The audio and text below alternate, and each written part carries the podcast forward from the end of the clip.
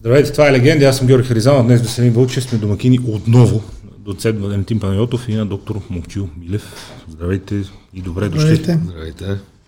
А, това е първи епизод от една поредица за най-основните видове и систематики на, на тренировки и за най-основните посоки на тренировъчна работа и на това, което търсим като резултат от адаптацията към спорта и това, което искаме да постигнем с нашето тяло. Днес темата ни е силата, мускулната сила.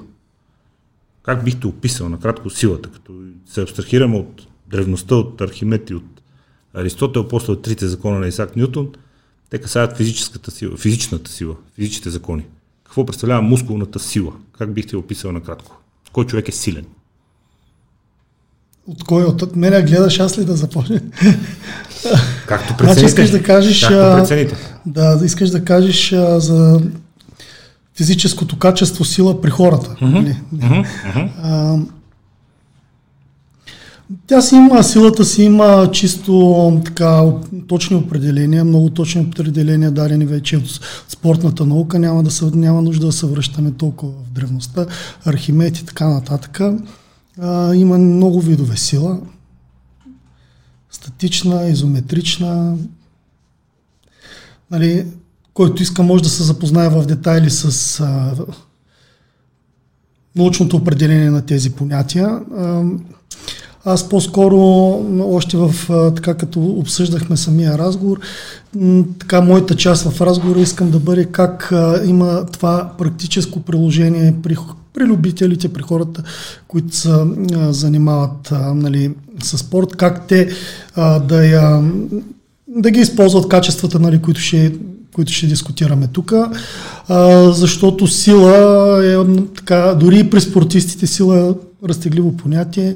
Силен е и силовият рибоец, и штангиста, и гимнастика, и той, който скача висок скок, сами виждате, че става въпрос за коренно различни нали, ситуации и хора. Силен е и бореца, и ММА състезателя.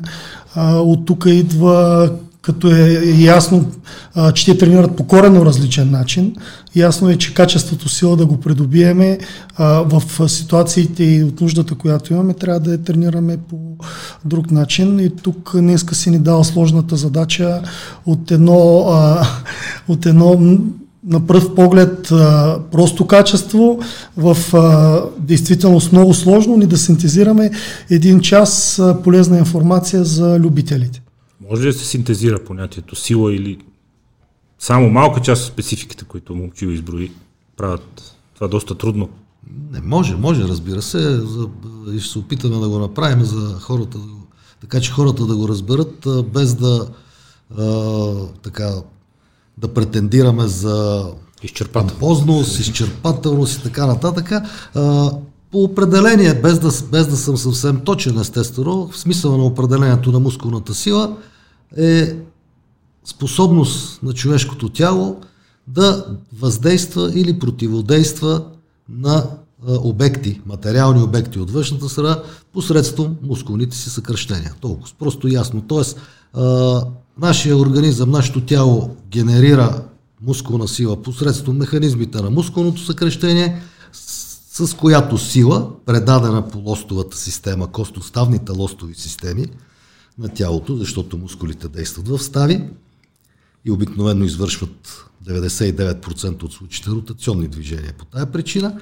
Та, тази сила, предадена чрез костноставните лостови механизми, въздейства, т.е. въздействието може да бъде преодоляващо на силата, може да е отстъпващо спрямо размера на външното съпротивление – и, или противодейства, удържа, тук вече говорим за изометричната сила, когато тялото ни удържа външно съпротивление. Но всички останали а, проявления на мускулната сила, за които Момчил говори, динамична сила, взривна сила, максимална сила, относителна сила и така нататък, са чисто и просто разновидности на мускулната сила, като а, вари, вариациите са в а, параметрите, време за разгръщане на силата, максимално постигнато съпротивление и така нататък, но всичко е под единната шапка на двигателното качество сила. Най-важното двигателно качество от петте. Става въпроси в предишни разговори, че силата е фундамента, който човек трябва да притежава и да развива, за да може после да се насочи към специфики, които търси. Дали те са хипертрофия, дали са скорост, дали ще са функционалност, каквато и да било в специфични спортове. Как се изгражда и тренира силата самата? Да, говорили сме го, говорили сме го това. А, интересното е, нали, че любителя спортист под сила разбира ясно и точно едно нещо. Нали. Той е силен, не е силен. Нали. Да излеземе, да излеземе нали, а, така по някакъв начин от а, всичко останало от описанията, на тях, на хората, ясно им е в главата, нали, а, какво иде под а, името сила. Значи, аз бих започнал от там, от а, механизма на енергообезпечаване. Значи сила е качество, което а, използва аденозин трифосфат и кретин фосфат. От там нататък, почнем ли да излизаме от този механизъм на енергообезпечаване, вече отиваме да говорим за силова издържливост, анаеробна издържливост и така нататък. Нищо, че говорим отново за мускулни съкръщения, нали? Излизайки от а, механизма на енергообезпечаване, ние спираме да говорим за, а, за качеството сила. Искаме ли да го развиеме това качество, ние трябва да останем в този, в модел на енергообезпечаване, в където използваме АТФ, където използваме креатин фосфат. А, от тук вече следват различните модели на тренировка. Дали ще сме а, скачачи на висок скок, дали ще сме а, боксьори, ММАци, штангисти и така нататък, модела ни трябва да бъде насочен тук. сила няма как да правиме в една кръгова тренировка, да сложим едно силово упражнение и да си кажем, че правиме сила. И сила, да. Да, нали, това не, не е да както обичам да казвам в един казан, сложи всичко и стане накрая, нали... Да, има а, и пица вътре. да. нали, а, това, че слагаш обръщане, не значи, че да, правят са опит за някакви силови качества на разтлани на качеството издържливост. Значи, като Върху трупането на обем издържливостта. Да. А, качеството сила зависи а, от а, няколко компонента, от два компонента основно. А, нали, броят на мускулните влакна, които се съкрещават. А, това е функция обаче на централната нервна система. Значи качеството сила много зависи от а, функцията на централната нервна система. И другия минус, когато се прави кръгова тренировка е, че редувайки ги упражненията едно след друго, ние губим а, възможността да сме активирали максимален брой а, мускулни влакна чрез а, рецепторите, които са в тях и а, ние не можем да стимулираме максимален брой мускулни влакна. Да, има спортове, където това се налага, примерно а, бойните спортове. Там в един момент може да искаш да направиш една хватка, следващия момент тя да не се получи да отидеш на друга. Коренно различни мускулни влакна участват. Никой ни те пита да, така или не така. Теб ти се налага. Може да, са, да има изискване тогава да, нали, да да правиш някакъв вид кръгова тренировка, която да включва няколко базови упражнения. И ето тук идва нали, тънкостта на модела на тренировката да е максимално насочена за резултатите, които търсиме и да се получат. Ти започна с думата адаптация. А, значи, ние се адаптираме. Ни към всяка тренировка се адаптираме. Mm-hmm. Така сме устроени, се адаптираме. Mm-hmm. Въпросът е модела на тренировката, който сме задали, дали в действителност води до адаптацията, която участваме, очакваме. И неправилно зададения модел на тренировка, той води до някаква адаптация, ама... Кой е правилният модел? Ще избери неправилните. Аз бих тръгнал малко не трябва да от по-далече момчил започна тази тема, но мисля, че трябва да тръгнем от базата. Това са факторите на мускулната сила или от какво зависи мускулната сила. Действително, нервната система, централната нервна система е от първостепенна важност а, за развитието на както на максималната, така и на взривната или динамичната сила. Механизма е следния, без да влизаме в мускулното съкръщение, защото там нещата стават много сложни и е, според мен е излишно да задълбаваме толкова, но с най-прости думи. Мускулните съкръщения се командват от нервни импулси, които се подават от централната нервна система по така наречените алфа-мотоневрони, които върват от гръбначния мозък към двигателните единици на мускула. Тези нервни импулси представляват, грубо казано, синусоида, т.е. подават сигнал плюс, съкръщавай се, сигнал минус, отпускай се. Нали. Колкото е по-голяма частотата, толкова по-силно мускулно съкръщение. И а, природата е решила гениално, по гениален начин е решила как да управлява силата на мускулните съкръщения, като е създала двигателни единици, които се активират при различна частота на мускула. Закона, този закон се нарича закон за всичко или нищо при мускулното съкръщение. И той гласи, че една мускулна, една двигателна единица или работи с пълния си капацитет, или изобщо не работи. Така. А, за да заработи двигателната единица, трябва да се премине една прагова частота на а, подаваните импулси по мотоневроните и тя се активира. Това ни позволява да извършваме както финни движения с малка сила, така и много мощни, комплексни упражнения. Така, това е първи, първия механизъм за увеличаване на мускулната сила е повишаването на частотата на нервните импулси към двигателните единици. А, така.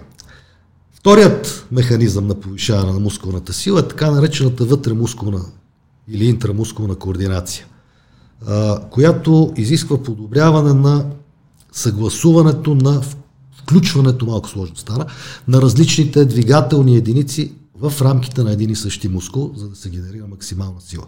А, да обясна. Във всеки един мускул има множество двигателни единици, които обединяват различен брой мускулни влакна. За да се генерира максималната сила, на която е способен отделния мускул, тези двигателни единици трябва да постигнат добър синхрон на работата си по време. И това е механизма на вътремускулната синхронизация на а, възбудните процеси. А, съответно, на по-високо ниво, на ниво мускулна група или цяло тяло, е междумускулната синхронизация или междумускулната координация, която пък изисква различните мускули, които участват в конкретното упражнение, да синхронизират работата си по време, за да се получи максималния резултат. Това са трите механизма, по които се покачва мускулната сила на ниво нерви, нервна система. И а, когато а,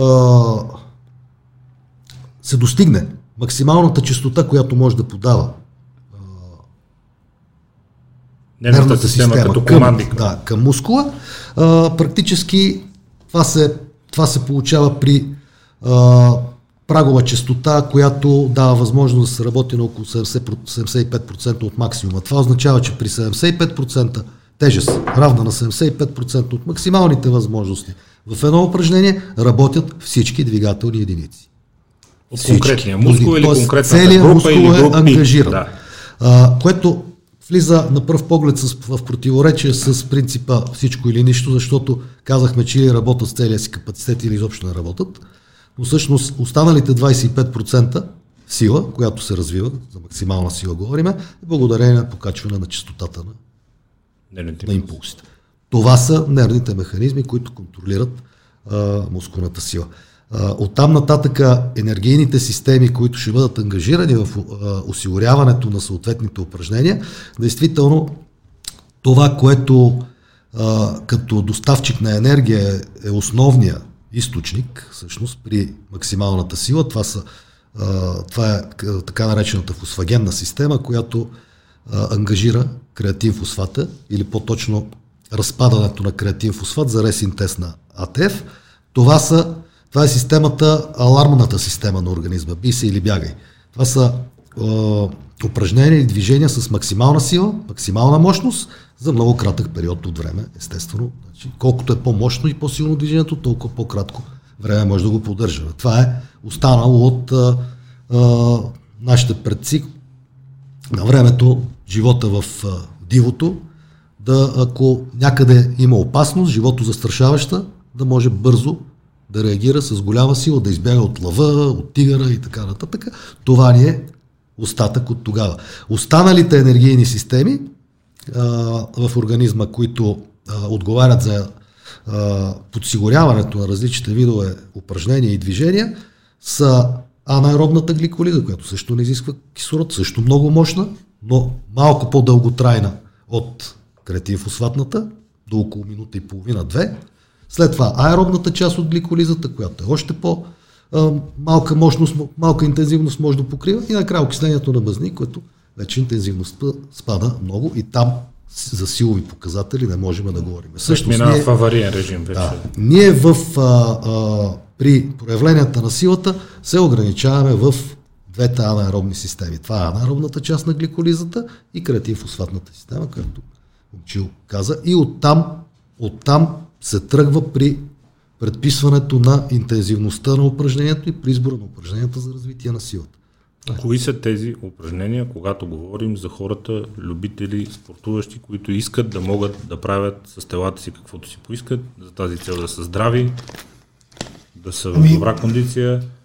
Как се изгражда силата? Всеки ли може да работи и за сила и на кой етап от на тренираност, да кажем, човек може да започне да работи специфично за сила с 75-80% от максималната тежест и с минимален брой повторения, защото той в крайна сметка и повторенията трябва да са кой знае колко много, когато тежестта е 75-80% от максимум. Е, повторенията са точно идеалния брой, колкото позволява една бодибилдинг тренировка. Чудесно. 80% работна тежест, това са 80 повторения. Чудесно. Да, то, то е измислено, нали? Не, е случайно. То затова е измислено. не е случайно се прави. Да, не е много хубаво да се знае защо. Да, ето. Не е случайно. А, само, а, нали, идеално го обясни, възможно много, сложен, много сложни процеси по максимално а, прост начин ги обясни професор Панайотов. А, нали, а, да приключим, защото аз започнах с нервната система, той така я а, понамести. Нали, аз... Проф, професор Панайотов. Да. Нещата се, нещата се развиват. Продуцент Вълчев. Извинявам се, професор Панайотов. И а, така, следващото качество, следващото нещо, от което зависи мускулната сила или по-скоро адапционната ни способност да се справяме и да увеличаваме силовите си възможности, като тренираме за сила е мускулната хипертрофия. А, значи ние като тренираме за сила и, и даваме достатъчно градивен материал и условия на организма, той реагира освен с тия неща, които изброихме, не, нали, а, mm-hmm. зависещи от нервната система, и с а, синтез на нови мускулни влакна. Обвързани ли са силата, повишаването на силата и мускулната хипертрофия? Обвързани са, значи организма не иска да прави мускулна маса.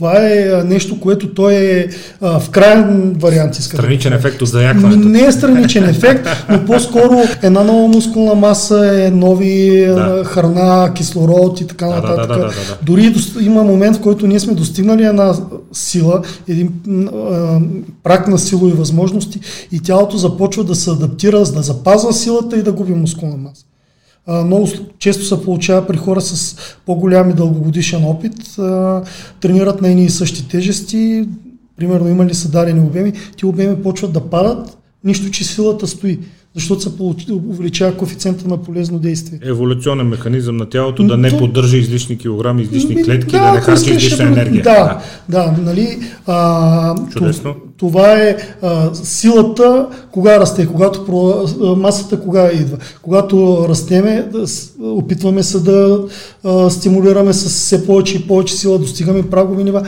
Тялото не може да се адаптира по друг начин, нито с повече нервни импулси, нито с ангажиране на повече мускулни влакна и единственият му начин е да направи нови мускулни влакна. Това е страничен ефект, който се получава. И всякакви други тренировки, тип развивайки а, силова издържливост, ластици, гигантски серии и така нататък, излизат от този стрес, който е необходим да стимулираме мускулна маса. Нали, тук прави един малък преход към мускулната маса, защото силата много често е, се използва и тя е единствения атрибут за стимулиране на мускулна маса. Да, можем да тренираме малко по-голяма обемна тренировка, ще натрупаме малко повече гликоген, този гликоген нали, ще ни прави така мускулите да ни изглеждат по-високи, по-големи. Могат да се направят някакви сателитни мускулни влакна, които да служат нали, за резерв на, а, на също на енергия, но това като цяло ни увеличава обема на мускулната маса, която имаме за, а, нали, за а, целта. Та, нещо се загубихме. Ако с... разгледаме хипертрофията като позитив, какви са другите позитиви от покачването на чисто силовите показатели на един човек, когато работи с тежест или с съпротивление, както казахте и вие сам? Хипертрофията е два вида, искам така да го уточним и а, след това кое е полезно и какво значи полезно за кого, нали? Винаги има за някого полезно, пък за някого не. Та, а, двата вида хипертрофия са миофибрилна, която касае а, съкратителната част на мускула, т.е. покачването на силата. Това са вътре в а, мускулните клетки, малките саркомерчета, които извършват движението. А, тази хипертрофия е свързана с увеличаването на техния обем или на пречно сечение. А, другия вид хипертрофия е саркоплазманата хипертрофия, която е свързана с повишаване на обема или на пречното сечение на мускулите влакна, благодарение на несъкратителната част, основно гликоген, а, вътреклетъчни аминокиселини и триглицериди. Така, едната без другата не може. А, примерно, състезател по силов трибой, например, uh-huh. по никакъв начин не иска да има а, саркоплазмана хипертрофия, защото това само ще му даде едни допълнителни килограми нищо, и ще го качи в горната категория. Да. Тоест иска сила без маса. Да. Културиста обаче иска маса, силата не го интересува. Културизма е визия. То не е състезание по Така. И а, естествено всеки културист би предпочел да прави упражненията с 20 кг, а не с 200. Ама няма начин. Двете хипертрофи върват заедно. Просто едната в някои случаи преобладава. И затова не е случайно, отново подчертавам, че в културизма работната тежест или в а, силовите спорта тя се обозначава като интензивност е 75-90% максимум от а, максималните възможности, защото тя такава интензивност идеално стимулира двата вида хипертрофия и културистите успяват да вземат най-доброто и от, и от двете. Максимум от двата свята. Това е. А пък а, ако слеземе в по-низки интензивности, под 75 процента, тогава започваме да ангажираме едни мускулни влакна, типове мускулни влакна, които изначално са с по-малки размери, по-малко податливи са на хипертрофия и се превръщат в неизгодна стратегия за културизма. Ние искаме да постигнем максимален резултат с минимални усилия за минимално време, защото ако не го направим, конкуренцията ще го направи. Така че това е, това е в спорта по принцип. Бързаме да постигнем резултати по-добри и по-бързо от конкуренцията. Така че а, а, дори ако слеземе още по-надолу, под 50% от максималните силови възможности, силовия елемент тотално изчезва. Това означава, че, да обясна набързо, ако имаме двама човека, примерно, аз и момчил, дигаме в определено упражнение двамата по 100 кг, максимум. Ако сложиме 50 кг, момчил може да направи 50 повторения, а аз 20. Никаква връзка. Ако слеземе надолу. Тоест силовия елемент се губи. Така че мускулната хипертрофия в а, а, миофибрилния и вид, т.е. когато покачва само силата, е добре дошла за спортисти от спортове като а, борба, гимнастика, единоборства, там където силов трибой, штанги, штанги където да. а, или относителната сила, т.е. силата на единицата тегло е важна, или максималната сила при минимално тегло заради категориите. А, хипертрофията от саркоплазмен тип е важна в спортовете, където гориме визия. Това може да бъдат различните разновидности на културизма, включително функционалния културизъм, фитнеса и така нататък. Това е, т.е. За, за различните спортове различна хипертрофия се оценява като полезна. Колко различен е тренировъчният протокол за тези, две много, тези два много различни ефекта, за които говори професор Панайотов? Ми то пак зависи от спецификата на спорта. Разбира с, да, с да едно, едно единствено изключение. А, значи, а, когато говориме, някои от спортовете, а, нали, а, за тях няма проблем, ако си в а, тежка категория. Аз даже съм го казвал, дори а, треньори по бокс, по борба казват, че един състезател тежка категория се готви по различен начин от един състезател средна категория в да. бойните спортове. Да, и, да. да, там а, няма, не е чак такъв а, проблем а, да направиш и гликоген да имаш и така нататък. А, раз, Иначе самия модел много е специфичен за самия модел, обема на тренировка и така нататък. По-скоро искам вече тук да насоча разговора в една а, самия начин, когато тренираме за сила, а, примерно, как да го да, да не давам бодибилдинга за пример, а, примерно силов трибой, нали, чисто силов спорт mm-hmm. или вдигане на тежести. Значи там а, имаме м- самия спорт, самото, самото постижение, а, дори изкачача имат 2-3 секунди опит Нали, обаче самата тренировка вече е по, по-дълга. И тук нали, ние казваме, обезпечаваме с АТФ, обезпечаваме с кретин фосфат, обаче вече идва тук момента на тренираност, момента на тренировка. И като влеземе в момента на тренировка, основен източник за използване на енергия в този случай, когато работим за сила, какво се явява? Явява се гликогена.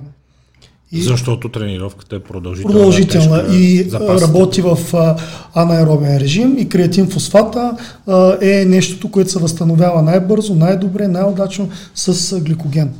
И тук идва вече модела на хранене. Значи, когато а, нали, а, искаме да тренираме за сила, ние сме силови спортисти и така нататък, както нали, а, тръгнахме от самото начало протокол, Mm-hmm. Протокола си има в книгите за спортно хранене какъв обем, а, какъв процент от храненето за деня трябва да са въглехидрати, какъв да са белтъчини. За да ги има въпросните гликогенни да, запаси.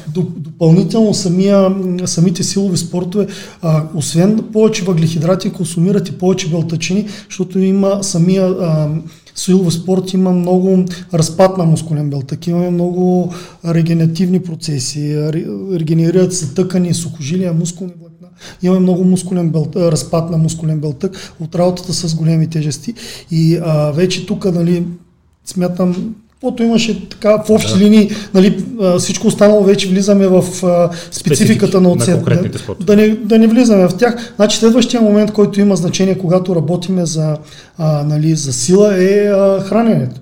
Храненето не можем да, да сме на, на диета много богата на мазнини, ниска на, на въглехидрати, без белтачини и така нататък и да работиме за сила. Да очакваме покачване да, нали, то сигурно има категор... спортове с категория. Там щеш, не щеш, талант си, компенсирал си с техника и така нататък, гледаш да запазиш. Има си спецификата, нали, която да не, но тук ако тръгнем да говорим за най-благоприятния резултат, сега има случаи, когато дори и бодибилдъри а, не, не консумират въглехидрати, но тренират а, изключително силово, а, когато имат подготовка за състезание примерно, или искат да намалят подкожните мазнини. Силовата тренировка, нищо, че в този етап вероятността да я увеличим е малка, но тя е най-силният антикатаболен инструмент. Ние тренирайки за сила, нищо, че не качваме сила, ние пазиме мускулната маса. Защото а, тук преди няколко дена имахме семинар и нали, правили сме някаква мускулна маса, вика, нали, правили сме с определени тежести, вика, всяка почна да чистя мазнини, да ги намаля тежестите. Защо викам да ги намаля? Защо да ги намаля? Ами е, да чистя повече. А, значи викам, ти ще минеш на диета, ще няма да идеш въглехидрати, а, ще минеш или ще ги редуцираш калориите като цяло, ще намалиш тежестите. Викам, какво ще стане? Викам, само ако намалиш тежестите, а не да промениш храната. Еми ще отслабна. Е, То също е. Тогава викам, радостта да отслабиш, като няма, викам стимула, който ти е направил тренировката, а, нали, който ти е направил мускулната маса, стимул, изграждащия елемент на тренировката, силата, трябва да, нали, трябва да се запази и вече да редуцираш. Така че това, което казвам нали, с благоприятния режим нали, на въглехидрати, които да има, да служи за, за а, за енергия е нали, най-доброто, но не значи, че не може да има други вариации. Разбира се. Да, това нали, искам Вариациите просто... са безбройни във връзка с спецификите. Силовата тренировка е най-доброто средство срещу мускулен разпад. Точно така. При елитни спортисти чудесно. Но погледнато върху продължителността на човешкия живот, става дума вече не само за елитните спортисти. Мускулният разпад е всеобщ проблем, е една от основните причини и следствие едновременно от трупането на годините и от старението. Силовите okay. тренировки са най-добрия начин той да бъде предотвратен. Така, или забавен. На същия принцип, или забавен. На същия принцип, на който момчил каза, че е абсурд за бодибилдър преди състезание да почне с гирички да прави изпомпащи. 200 повторения изпомпащи, да, за да изчисти повече. А, и че това е противопоказно и работи в обратната посока. Трябва ли от една възраст нататък човек да понамали малко тежестите, за да се пази от травми и да прави по-лекичко, само така да влезе кръв, само да се раздвижиме, само да прави ли нещо всъщност, ако... Не, това е една мантра, която за съжаление се още продължава да се продължава дори в авторитетни продължава. списания, дори така авторитетни лекичко, специалисти. По-малко, нали, като мине, да. 40 малко не, по-леко, да. като мине. Едва ли не разходка в парка, иначе нещо да, друго, нали, с такива розови да. гирички, така лекичко. Да, и то, това тръгва от а, а, факта, преди много години, а, неправилно преекспониран, че аеробиката е тази, която аеробните натоварвания нали, са тези, които горят мазнини, което е абсолютно вярно. Само, че въпросът е Не колко, са единствените, колко, които горят мазнини, въпросът е И колко, Тук, да. тук излиза един такъв, едно такова сравнение. А, в механиката има един коефициент на полезно действие, се намира, а, нарича. Това е а, каква част от работата, от произведената енергия отива за полезна работа. А, в приложено към човешки организъм и различните а, типове упражнения, а, при силови упражнения, чисто силови упражнения, включително част от културистичните, т.е. натоварване над 80% от максимума, този коефициент на полезно действие или економичност, ако искате, на а, организма, се движи в едноцифрени стойности. 7, 8, 9, 10%. Това означава, че 90% се пръска като топлина от това, което сме произвели. А, за сравнение, най-економичното а, движение в, или упражнение в а, така естествено в средата на човека е лекото бягане тип джогинг, защото има Или летежна бавното фаза. ходене да. на пътека, което по фитнесите ме убива. То не е, странното е, че не е толкова економично. А, то достига Леко до около бягане. 40%. Тоест, а, бягането, или това е типичната аеробика, която се предписва, бягай mm-hmm. с а, 120 пулс, нали, да си в steady state, за да гориш мазнини, а, еми, че тя излиза, че поне 5 пъти по-економична от а, а, силовите тренировки. Ми, това означава, че ние 5 пъти, поне 5 пъти повече време трябва да го практикуваме. Или за единица време хабим пет пъти по-малко енергия. Да, второ, и то, то е по-важното нещо, той момчил го спомена а, частично. А, метаболизма след леко аеробно натоварване в тия рамки, steady state, между 120 и 140 удара в минута пулсова частота, след прекратяване на натоварването, базовия обмен, т.е. метаболизма, популярния метаболизъм, спокойно. спада под нормите преди натоварването. Т.е. забавя се метаболизма. Защо? Ами защото организма реагира като при глад Защитна реакция дърпаш, ти, калории. ти дърпаш от а, депата, масните депа. Налага се да дърпа от масните депа, все едно, си, все едно сме го поставили в а, глад. И първата реакция е да се запази целостта и намалява метаболизма. При силовите упражнения обратното. Продължение на много часове, не са 24 или 48, както се пише, но в продължение поне на 7, 8, 10, 12 часа, в зависимост от интензивността и продължителността на натоварването, от силов характер, този метаболизъм е повишен. Първо, заради изплащането на така наречения кислороден дъл, който се е натрупал по време на натоварването. И второ, за възстановяването на различните увреди в мускулната тъкан в резултат на силото, микроразкъсванията, възстановяването на загубения гликоген, възстановяването на загубените а, кре- креатив фосфат и АТФ и всичко това идва за сметка на окислителните процеси от най-економичния източник мъзнените. Тоест, нашия организъм повишава метаболизма в продължение на дълги часове след силово натоварване, като за целта използва енергия Тоест, масата. ние гориме мазнини без да правим нищо и а, е- ефектът изобщо не е малък. Зависимост от а, тежестта на тренировката и размерите на тялото може да достигне 300 килокалории. Тоест, лежейки, изгаряме 300 килокалории, което за сравнение е около половин час бягане, ама не е много steady state. И Нали? не е много Нещо бавно, от сорта да, да, на да. 5 минути на километър. Да. да. Това е. То, това си е зор. И това си е, и това си е сериозно. километър си е зор. Зор да. А, така погледнато,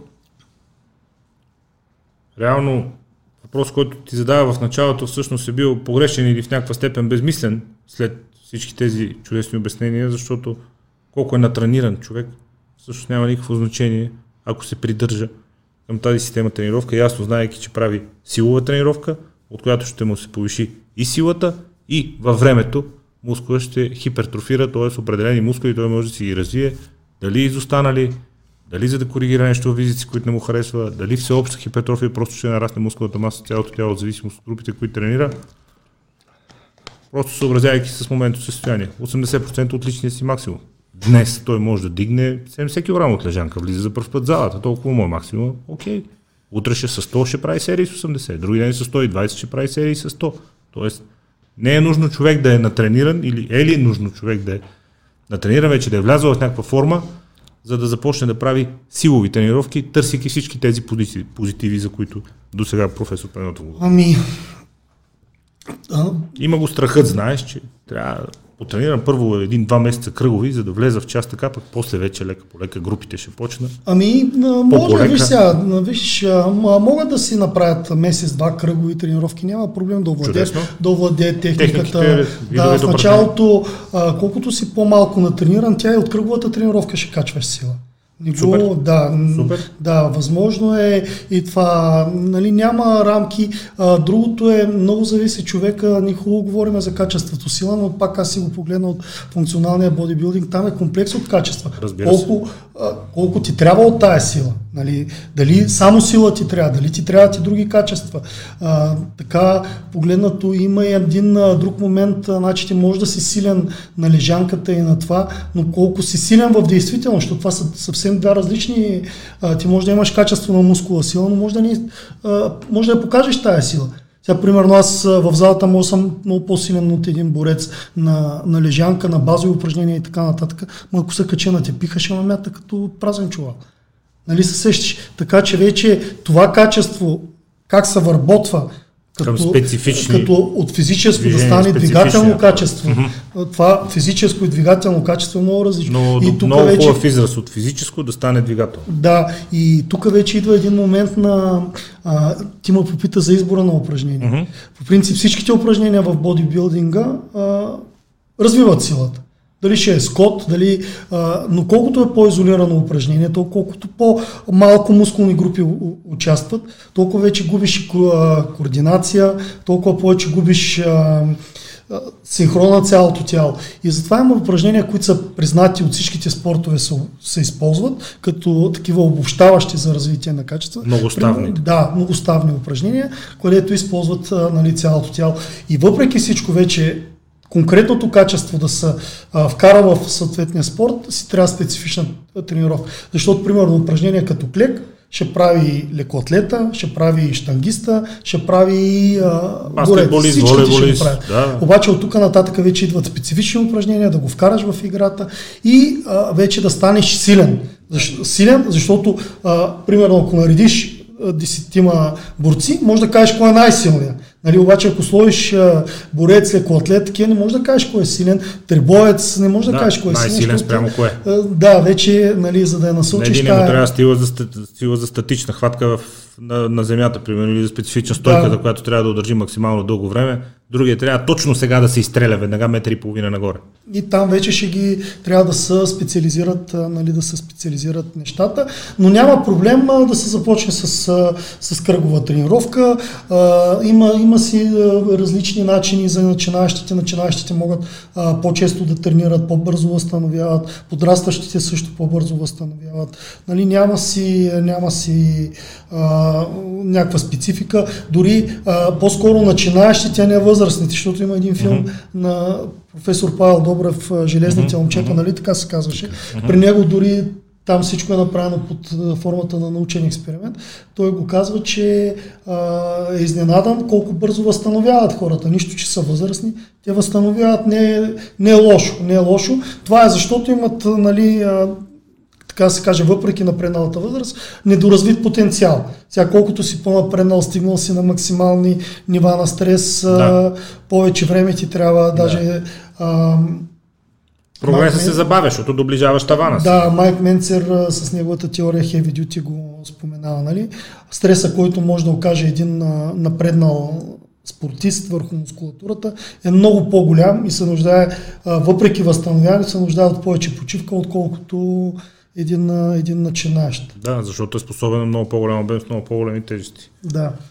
Друга стара щуротия, силата пречи, силата удървя, силата те прави бавен, тромав, предразполага към травми, пречи на специфичните движения, пречи на техничните спортове, пречи на спортовете, които изискват зрителност, бързина, специфична техника. Имаше проблем с силата. преди. В Не известна дигам степен- штанги, що ще се ме удървят, нали? защото едното са ед- едни мускулни влакна, другото са други мускулни влакна. И едните пречели на другите, и ако си силен, ще си бавен. И... Всъщност, а, а, това е обширна тема и зависи от спорта. Аз ще дам пример с бокса, защото стана дума за бокс.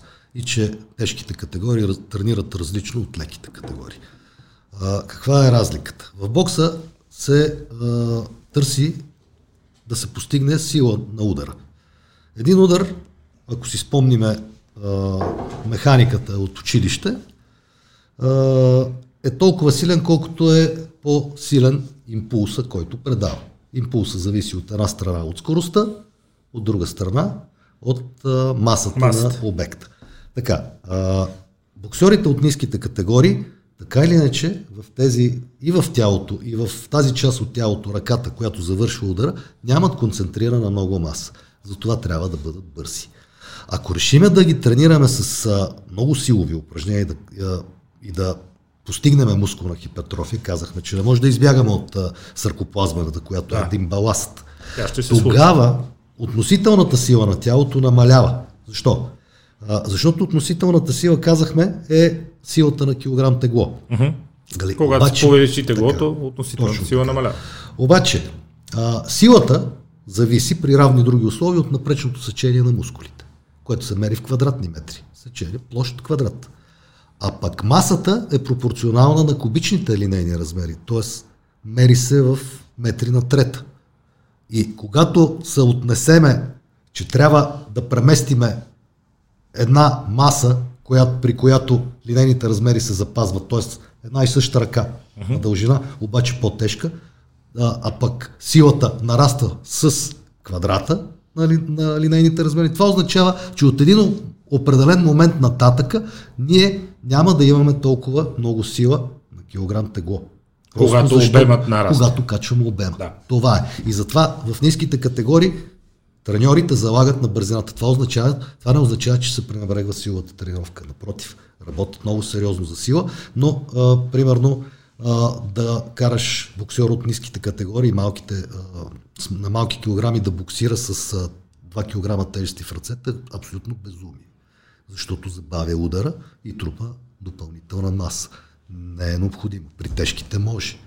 Защото там минаваме в другата част, от която зависи импулса, това е масата. Тоест, те няма как да бъдат бързи, защото вече имат много маса по тях на трупа и трябва да бъдат силни. Там може да се тренира сериозно и силово и килограмите няма значение, защото тогава силата на удара е много голяма, съответно импулсът е много голям. Така че, а, в зависимост от спорта, силата може да пречи, може и да помага. А, друг пример са за взривна сила са а, много добър дюлетоскачите. Там се развива същия процес. Тоест, в, не случайно казвам гюлетоскачи, защото изобщо не е нормално да влезеш в зала и да видиш гюлетоскача да е сложил 250 кг лежанка и да ги дига както нали, ние дигаме 50. А, просто защото то е много специфично за неговия спорт движение.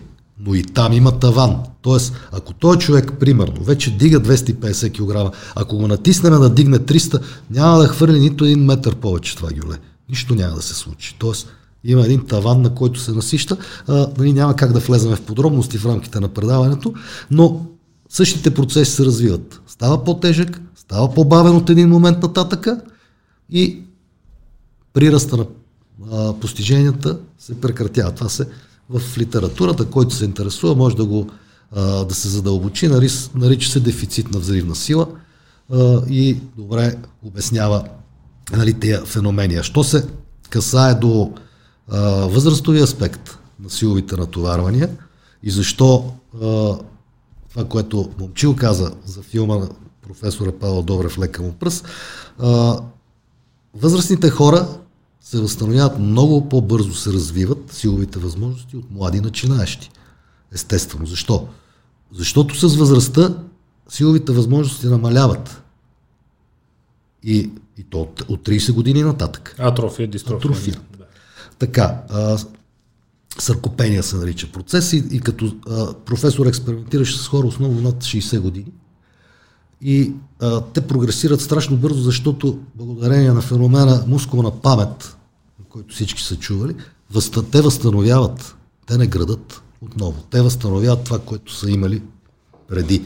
А начинаещият е първа го гради и затова при него става по-бавно. Но а, процесите на възстановяване на мускулната сила, протичайки толкова бързо, водят след себе си не само а, повишаване на силата. Много важно, че е дигнал от лежанка с 30 кг повече, нали, освен вътрешното удовлетворение. А, има цялостна промяна, огромна и сериозна на а, хормоналната картина във всичките тези Хормонална възрастни реакция, хора. регенеративни А, процеси, костна плътност. Са, а ко- костната плътност е първото нещо, което, за което а, лекарите следят.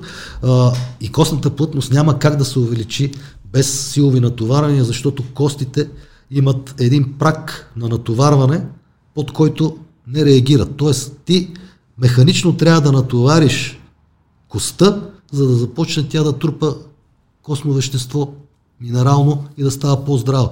Значи, ако, ако сложиме 5 кг, няма да прехвърлиме този прак. Да, трябва да сложим по-сериозна, там, се... да, трябва да сложим по-сериозна тежест. И, и затова, затова силовите упражнения са практически главния, главния метод за а, така преодоляване, удържане, забавяне на процесите на стареене. И при двата по. Тренира си човек силови тренировки, по начина по който вие описахте до сега, гледа да не влиза в преумора, 8-10 повторения, 75% от тежестта. Може ли само чрез а, наблюдение на храната и на общия брой прияти калории да се избегне нежелана хипертрофия, от която, както знаем всички, жените много се притесняват. Без да имам големи основания, но се притесняват много от нежелана хипертрофия. Ами, Всички плюсове от силата тренировка да извлечем, хормонални, костна плътност, работа на различните системи в тялото, регенеративни процеси, забавяне на стареенето, т, т, т, т, т. но да не вземем без да искаме пък да станем. ако говорим за жени, този модел на тренировка с тия 75% не го не се практикува толкова много при жените, ос- освен ако не са състезателки. Бих казал, да за не- съжаление, но да. Ами не, не, не, не е така, защото при жените Окей, са кажи как е. различна, Добре. различна е хормоналната, хормоналния баланс. А, те не са, не са пригодени физиологично, колкото и за равенство говориме. А, продължителните физически натоварвания при тях се отразяват не този тип физически натоварвания, където се отделя кортизол, след това следват повишаване нивата на пролактини и така нататък, объркване им се хормоналния баланс, цикъла им се забавя. Нали? Това не, е само за съжаление, те имат малко по-друга социална функция и не са като при мъжете. Нямат тестостерон да възстановят тая тренировка. Тая тренировка и силовите възможности са функция на тестостерона. Ето тук обърнахме внимание. Тренираме силово да дигнем тестостерон. Те като нямат тестостерон, какво ще дигнат? Почват да, те почват да го дигат. Но това при тях е стресова ситуация, която не можеш да кажеш колко е добра. Не е изцяло позитивна. Не е както- цяло позитивна, да. И аз лично при жените по задължително трябва да спорт. Тук не говорим да не трябва да спорт. Но модела на тренировка е хубаво да бъде малко по-различен. Колко по-различен, защото ще се върнем след това Ами, към силния. за съжаление, много ми е малък опита с а, Според теб, на база на познанията ти- Нямам ги тия познания, различно е при жените. Какво би по-различен- намалил? Тежестта, интензитета? Ами, тежестта, те по-добре, са, по-добре се справят с по-продължителни натоварвания. Дори забелязвам в а, кросфит залата, при мен, където са жените, дори визуално реагират по-добре, отколкото мъжете на кросфит тренировка. Мъжете ги смачкат тая тренировка, пада им тестостерона, основно за издържливост, губят мускулна маса в раменния пояс, гърди и така нататък. Докато при жените не е така. При жените малко по тренировка с повече издържливост, по-друг модел тренировка. Чудесно. А при мъжете? При мъжете кое? Тренира си с Дали има страшно да силови направи тренировки. Въпросът е да нежелана хипертрофия дали може да се избегне само с контрол върху калориите. Разбира се, че може. Те не е толкова Знаейки, лесно че да се са, тренира не е правилно. толкова лесно да се, Нали? да, не е толкова лесно да се прави тая мускулна Не пада от небето тази хипертрофия. Да. Да, не е толкова лесно. А, така че няма, няма страшно да си да си тренират а, такова. А, нали, пак искам да се върна за жените. А, не казвам, че не трябва да отсъства този тип натоварване, но трябва да е по-друг модела на тренировката. Не, не а, всяко, всяко упражнение да е по а, нали, 3-4, а, всяка мускулна група да е тип 3-4 мускулни упражнения а, по 70-80% от тренировката. Малко по-различно а, виждане имам лично аз. В крайна сметка всеки си определя как да изглежда, как да се чувства. О, разбира се. Да, а, нали аз тук пак казвам, че целият ми коментар малко по, по го гледам като а, и коментарите, които правя и изказванията тук са ми като за спорт за здраве, нали? От Да, тая, да, да, да, от да, тая да, да, гледна да, точка, да, нали? не Не- говорим изобщо за елитни спортисти, да а, професионален нали, спорт. за, за те как го виждат, те как го такова. Тук искам само едно допълнение да направим, нали ти каза, силата дали пречи на, на другите качества, които каза.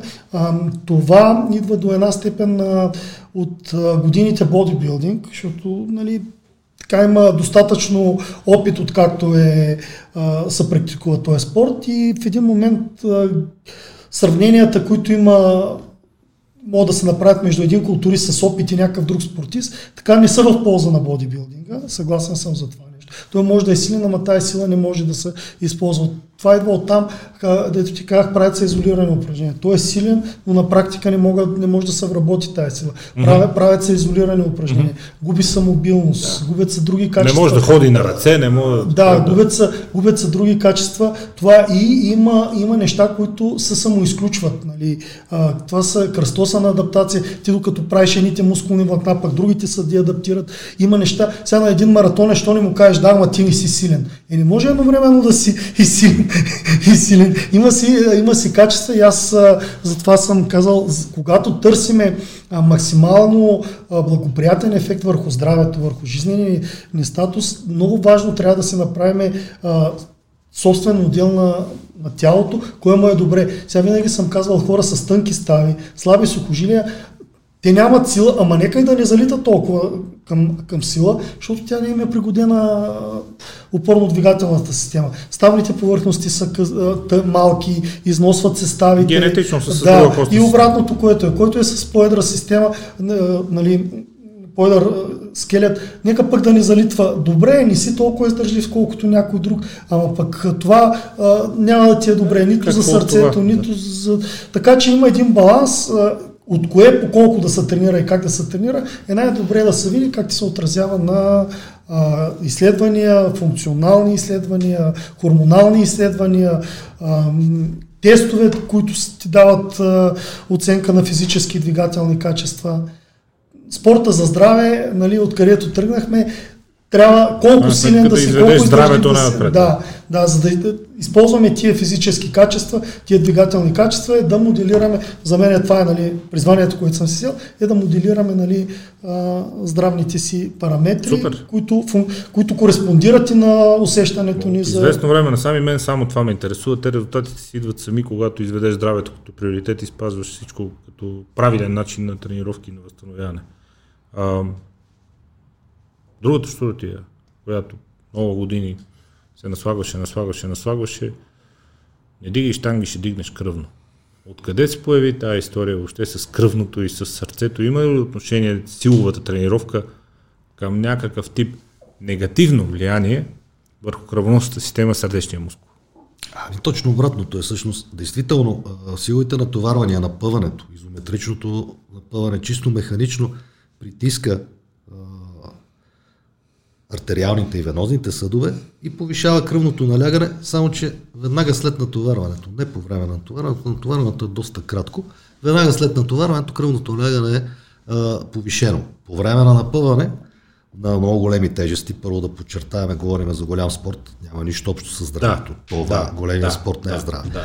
А, и в штангите, и в силовия трибой има състезатели, които припадат при големи а, Да, са хора, има клипчета вече падат, пълно, е, да. нали? Дигне тяга 400 кг и припадне, падне с штангата. Точно така, да, защото се дига вътречерепното налягане а, или пък благодарение на притискането на а, големи а, артерии, И при, притъка на кръв към и кислород, И кислорода към мозъка изчезва, да. намалява или, или изчезва, случва се. Но като цяло според а, теорията на Селие, от което, а, на която стъпва всъщност Хан Селие, а, теорията за стреса и адаптацията, върху която стъпва практически цялата спортология, цялата спортна mm-hmm. наука. Ако ние не подадеме достатъчно голям стресор по размер, по магнитуд стресор на организма, независимо в коя система, това, което целиме да развие, той няма да се адаптира. Значи, за да, за да индуцираме ние някакви адаптации, стресорът трябва да мине определена прагова мощност. И ако ние не повишаваме кръвното налягане, а си го поддържаме 120 на 80 по време на натоварване, ими ние как ще адаптираме е сърдечно-съдовата стресът? система? То няма стресор. Къде е стрес? Напротив, силовите натоварвания подобряват пластичността на съдовата система, т.е. да може да реагира бързо на повишавания на кръвното налягане и връщане на хомеостазата. Пак казвам, когато говориме за здраве. А, а пък а, в дългосрочен план резултатите от силовите натоварвания са а, съпоставими. Естествено, не, не могат да достигнат магнитуда на чисто аеробните или смесени натоварвания, които са насочени към покачване на издържливостта и те много сериозно развиват сърдечно-съдовата и, и дихателната система, но резултатите са съпоставими и то благодарение основно на ефектите, които се разгръщат веднага след силовите натоварвания, които, да, които изискват а, доставка на много кислород, изискват ефективност на сърдечно-съдовата система да го разпредели, да го достави към а, тъканите и ефективност на дихателната система да може да го извлече от а, въздуха и да го предаде а, в кръвта. Така че а, абсолютен нонсенс, естествено, внимателно. Хора, които вече имат някакъв проблем с, с сърдечно-съдовата система, а, към силови натоварвания трябва да подхождат много внимателно, но това касае разходките в парк. Защото на... Пак е натоварване. На, да, на първото баирче може да стане беля, да не дава Господ, защото да. той излиза от тази Пак е натоварване. Така, че... Пак е натоварване. Да. Функционален бодибилдинг. Само искам да допълня да. за, Добре. за кръвното Чудесно. налягане. А, значи, много първо, сърдечно-съдовата система е на хидродинамична система, сърцето е помпата. А, и тя обаче, колкото повече м- развиваме при нея капилярността, която се постига с силови натоварване, колкото повече а, работи тя и дава възможност а, да не се отлагат триглицериди, холестерол по кръвоносните съдове, което се постига с увеличаване на пулса може си представите една да. тръба, в която се събират някакви шлаки и колкото по-бързо има едно движение, вероятността да останат по нея шлаки, това са все неща, които намаляват кръвното налягане. Развиването на микрокапилярната система в мускулните групи също дава възможност да се облегчи това а, на кръвно налягане и лекарите, където на първия, дето човек дига кръвно налягане, казва, вече до края на живота си ти трябва да пиеш капчета за това. Не, точно с спорта мога да се, не да се увеличи кръвното налягане, да се намали кръвното налягане. Чудесно. Да. Това са, си закони, на, това са закони на хидродинамиката и те няма как да се избегнат. А, много е по-лесно да... А, вече ако, а, нали, ако имаш проблеми с сърцето, да, но ако е само вдигане на кръво... Има ли, има с години сме го чували. Това знаеш, не дигай штанги, защото дигнеш кръв. Не, ми, не, сега, то може да е в паралел с а, а, други фактори. Някой човек, който дига не, штанги... Паралел, от незнание беше. Може да, е, беше да му се отваря апетит да хапва повече и нещо. Ема то дядането тази не Да, нали мога да са такова пара, общи нещата.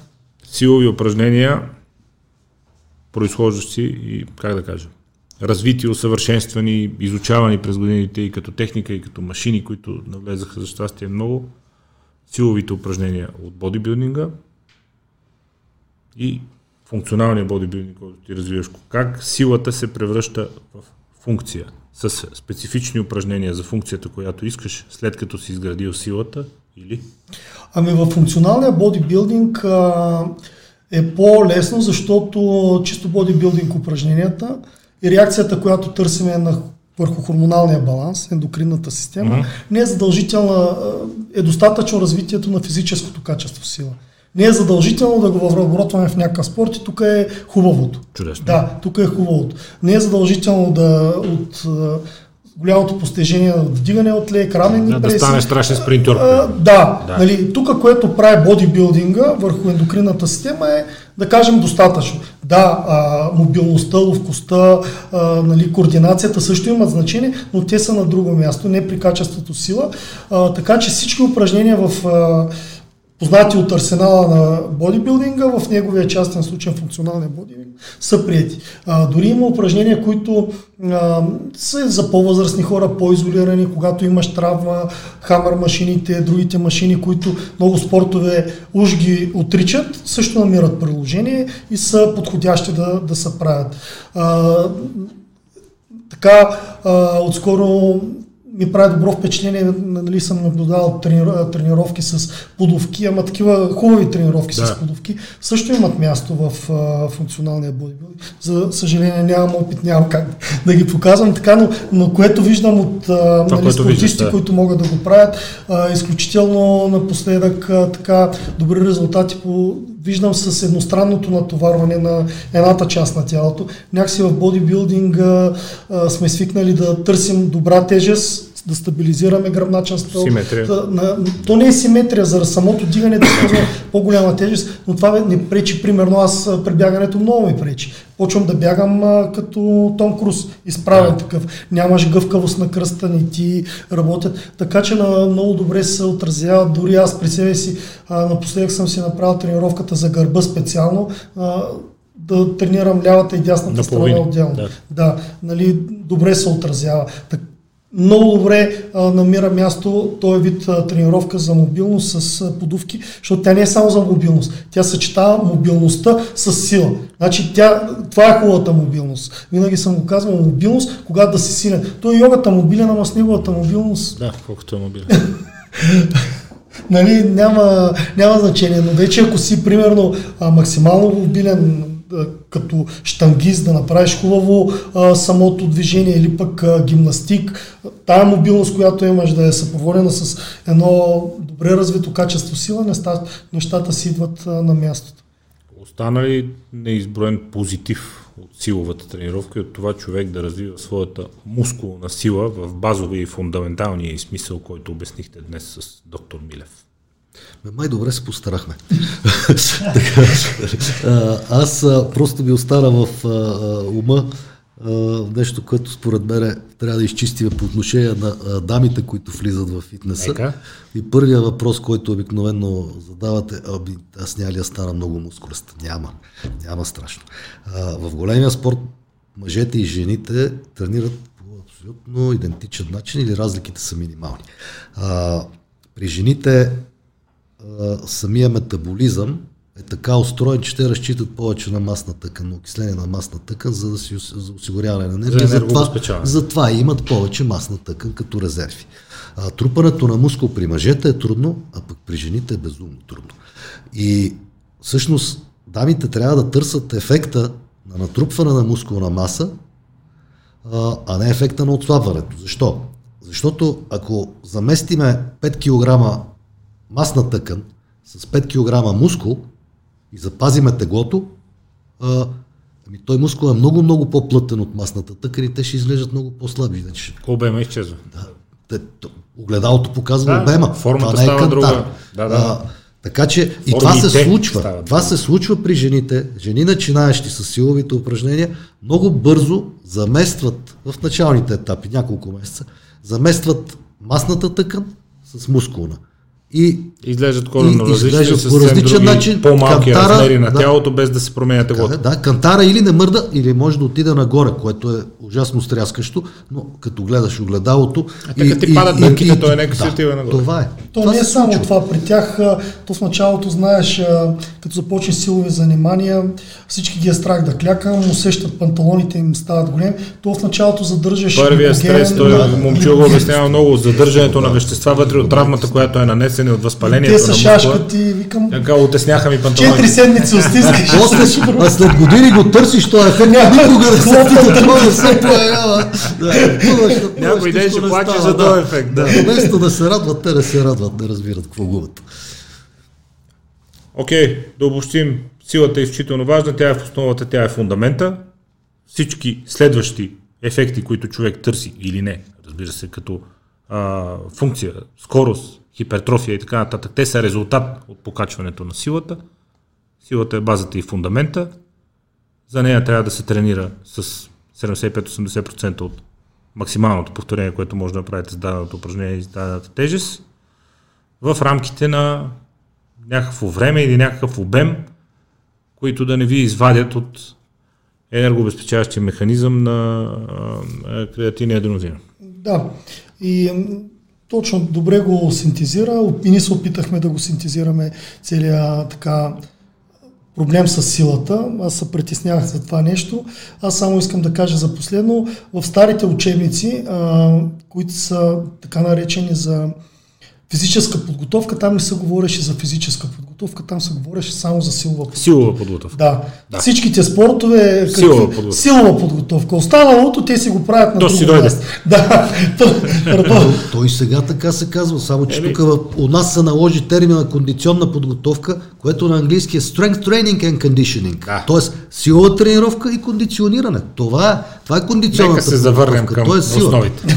Нека се завърнем към основите. След следващата седмица, след изложението в ИБО, продължаваме с живот и здраве с следващ епизод, а именно хипертрофия, покачване на мускулните маса обем. А, момчил, разбира се, ще говори за качества на мускулите, които и начините, храненето, изобщо отношението системата тренировъчната и след тренировъчната, за която днес стана дума на дълго и на широко, когато хипертрофията и нарастването на определени мускули е цел и след като притежаваме силата, за да работим за въпросната хипертрофия. Господа, много ви благодаря. Благодаря ми. Благодаря аз. Успех в професионалните ангажименти, успех в преподавателските. Благодаря. До нови срещи. Ще се видим след седмица.